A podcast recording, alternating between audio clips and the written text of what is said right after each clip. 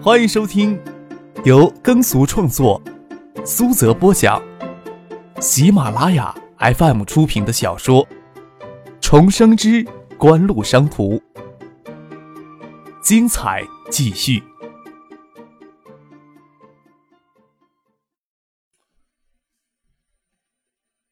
第四百四十八集。除此这些企业代表之外，陈静还看到了联信集团的肖瑞民。联信集团也要加强明年的市场宣传力度，做到他们的手机业务。东芯、联讯也不会错过央视的这次招商大会。只是陈静对东芯、联讯的管理层不大熟悉，也不晓得他们有没有代表在场。张克与央视广告信息部的领导谈完话，与杨云、周一平返回会客大厅，看到陈静与谢子佳。走过去跟他们打招呼。哎，才算明白你说的那句话，你们这次可真是选择中央电视台做对手呢。站在梅地亚中心宽敞明亮的大厅里，陈静凝视着眼前年少得志、意气风发的少年，明眉皓齿的笑着说：“对央视的态度会不会有些强硬？”还用了暗度陈仓这种老套的计谋。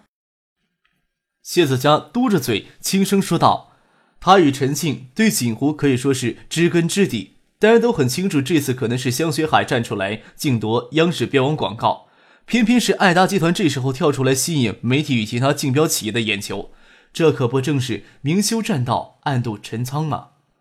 其他竞标的企业又不知道爱达集团与香雪海的根底。”虽然香雪海与爱达集团有着密切的关系，但是两家企业根据其市场规模及资金实力，对央视标王的竞争能力是不一样的。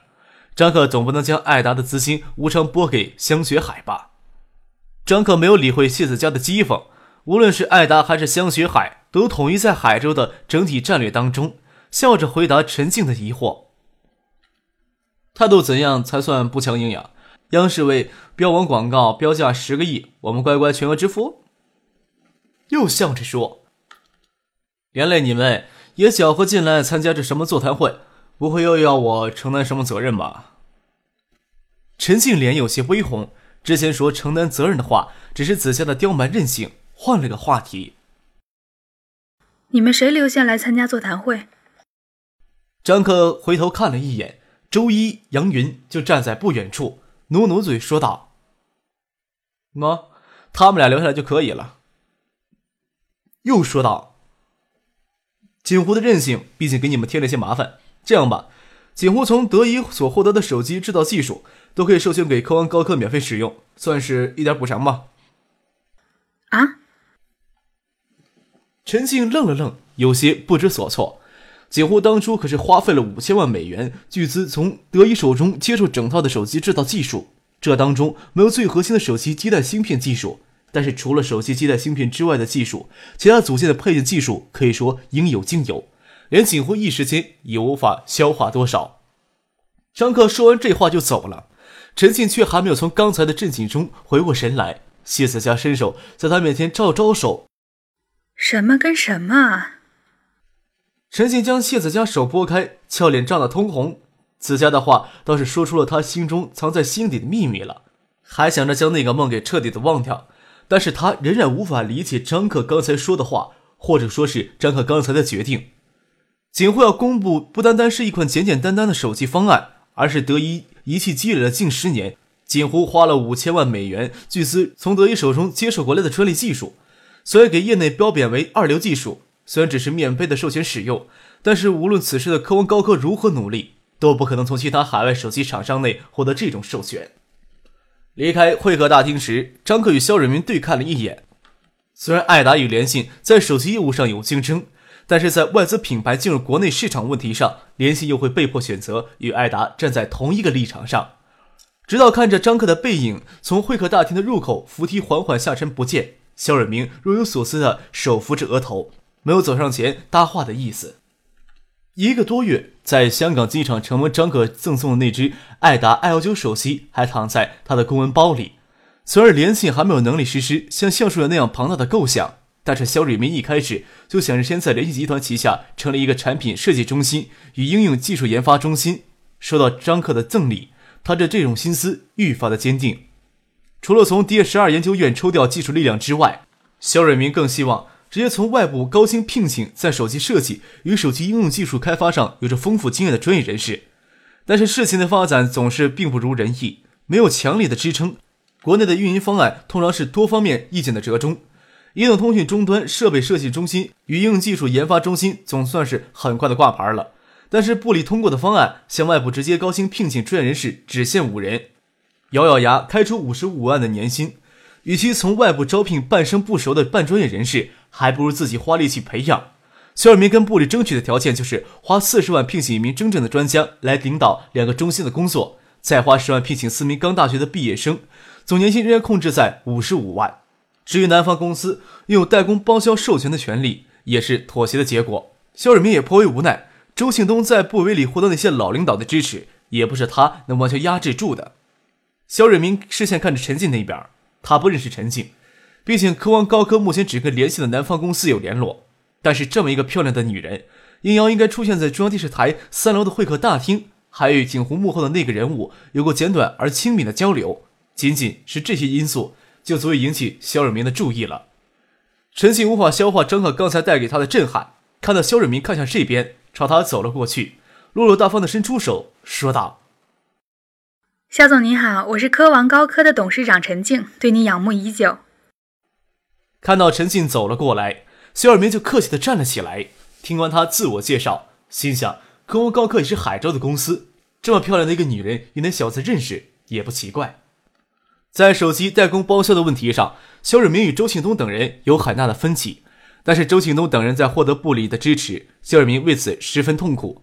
如此短视的追逐眼前的小利。最终会损害到联信的根底。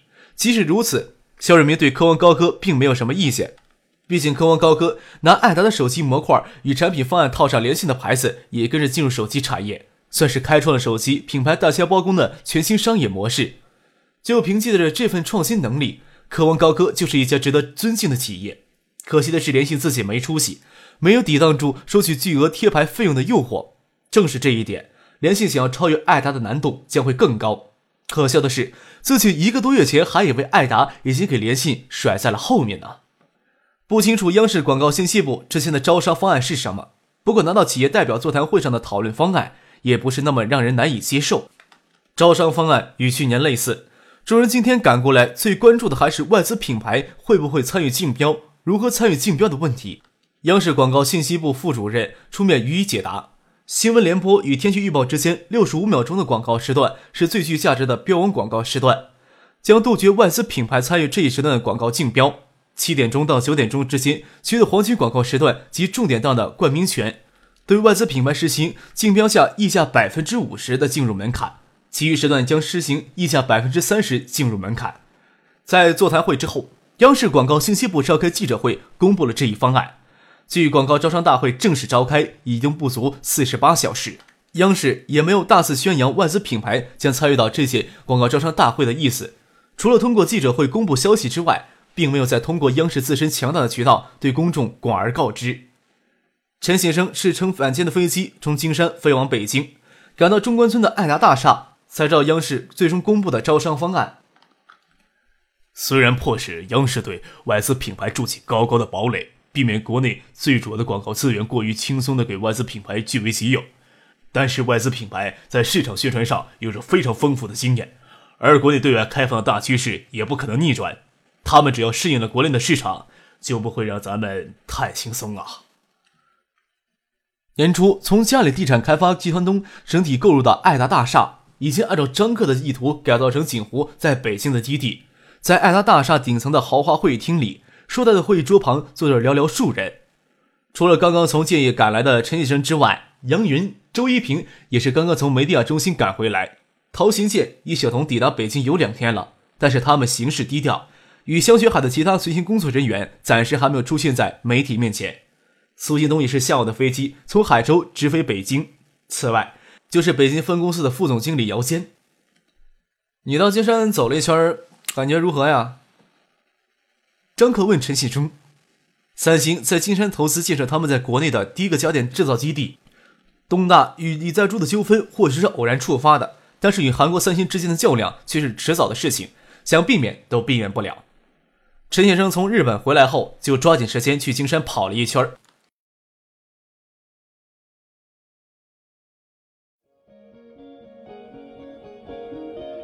您正在收听的是由喜马拉雅 FM 出品的《重生之官路商途》。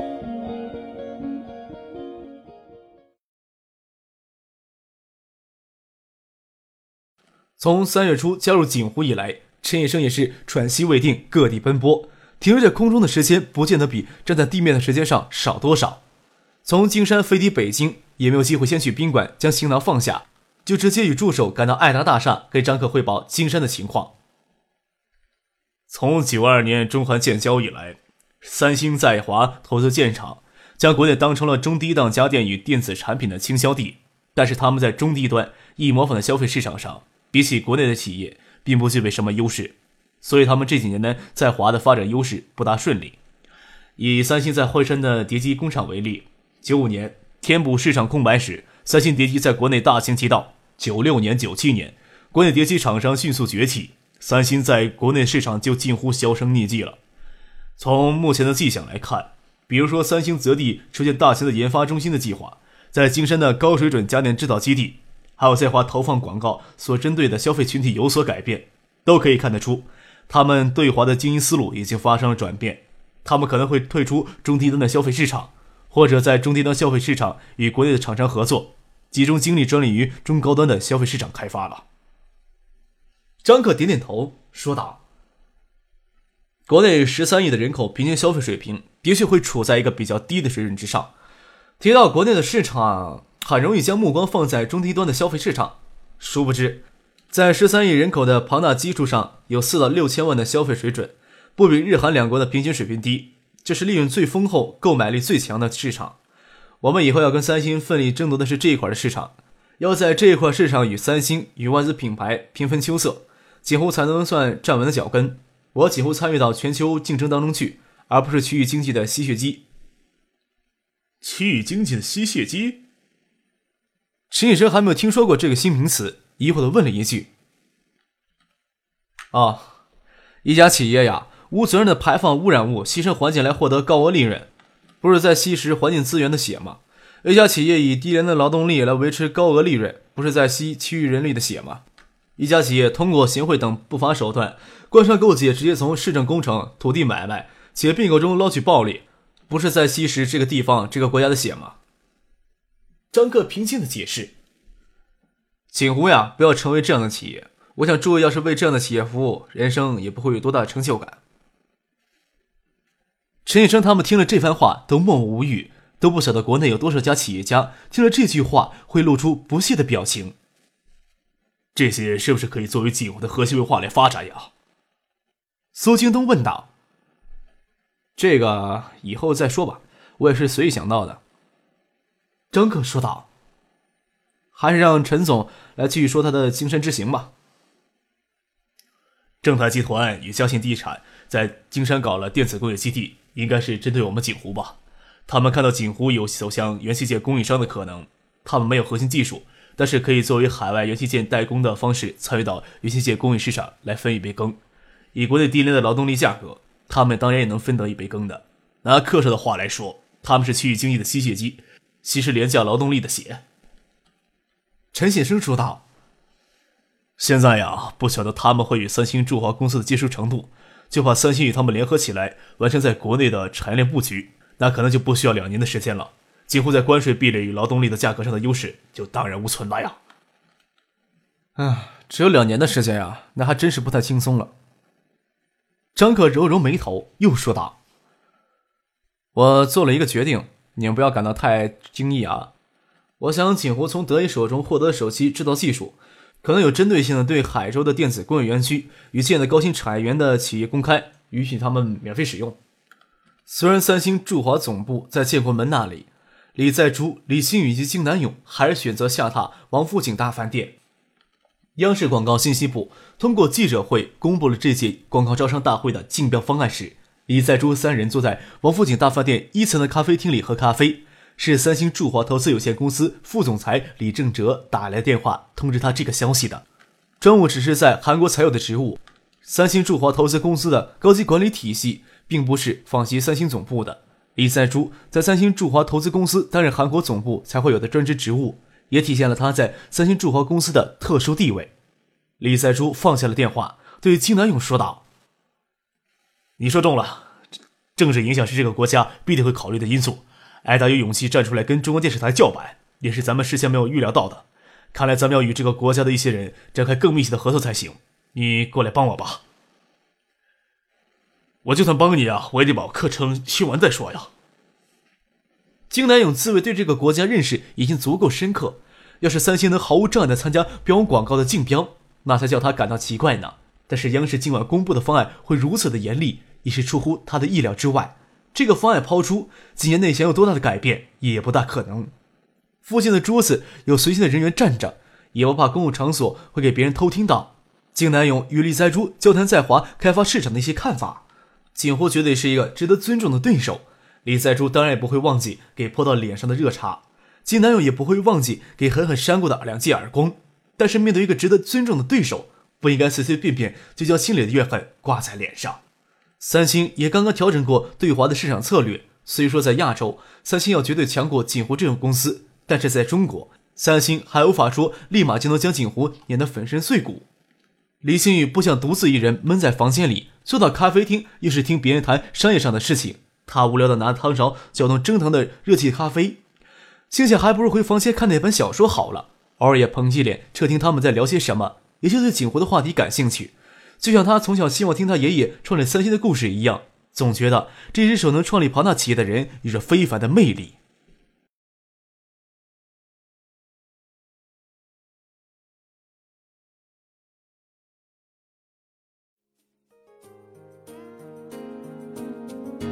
听众朋友，本集播讲完毕，感谢您的收听。